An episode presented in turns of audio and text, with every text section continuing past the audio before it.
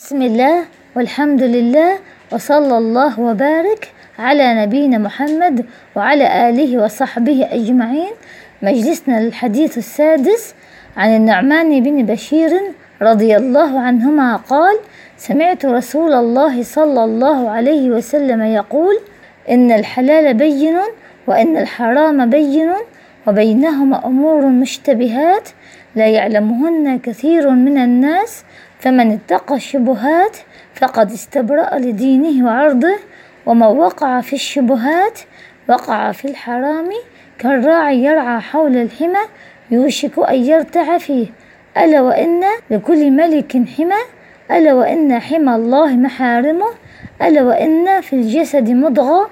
إذا صلحت صلح الجسد كله وإذا فسدت فسد الجسد كله ألا وهي القلب رواه البخاري ومسلم. الشرح الأمور الأشياء التي تتعلق بأمور الشريعة تنقسم إلى إما حلال بينة واضحة وإما حرام بين واضحة وإما مشتبهات. الحلال البين مثل أكل الطيبات من الزروع والثمار وبهيمة الأنعام. أما الحرام المحض مثل أكل الميتة والدم ولحم الخنزير وشرب الخمر ولباس الحرير للرجال. أما المشتبه فمثل ما اختلف في حله أو تحريمه مثل أكل لحم الخيل والبغال والحمير وشرب الأنبذة التي يسكر كثيرها. اختلف في لبسه من جلود السباع ونحوها. ومن وقع في الشبهات أي وقع أو قارب أن يقع في الحرام المحض كحال الراعي الذي يرعى مواشيه جانب المحظور على غير مالكه يسرع أن توشك الماشية أن تأكل منه.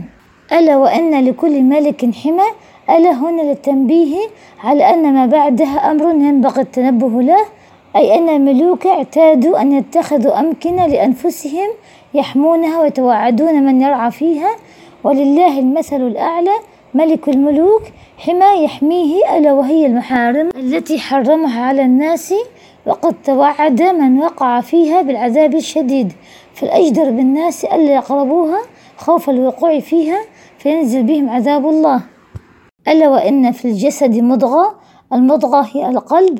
إذا صلح بالإيمان والعلم صلح الجسد كله بالإخلاص في الأعمال. وإذا فسدت بالجحود والكفر والعصيان. ألا وهي القلب لأنه محل النية التي بها صلاح الأعمال وفسادها. الفوائد أولا على المسلم أن يبتعد عن مواطن الشبهات سلامة لدينه من الإثم وعرضه من الذم. ثانيا أن الإنسان إذا وقع في الأمور المشتبهة هان عليه أن يقع في الأمور الواضحة. ثالثا أن المشتبه يجب أن يكون له حكم معين إما أن يلحق بالحلال أو أن يلحق بالحرام لكن لن يصل إليه كثير من الناس لأن أكثر الناس لا يعلمون. رابعا يتساءل الناس لماذا وجدت الأمور مشتبهة؟ لماذا لم تكن واضحة بينة؟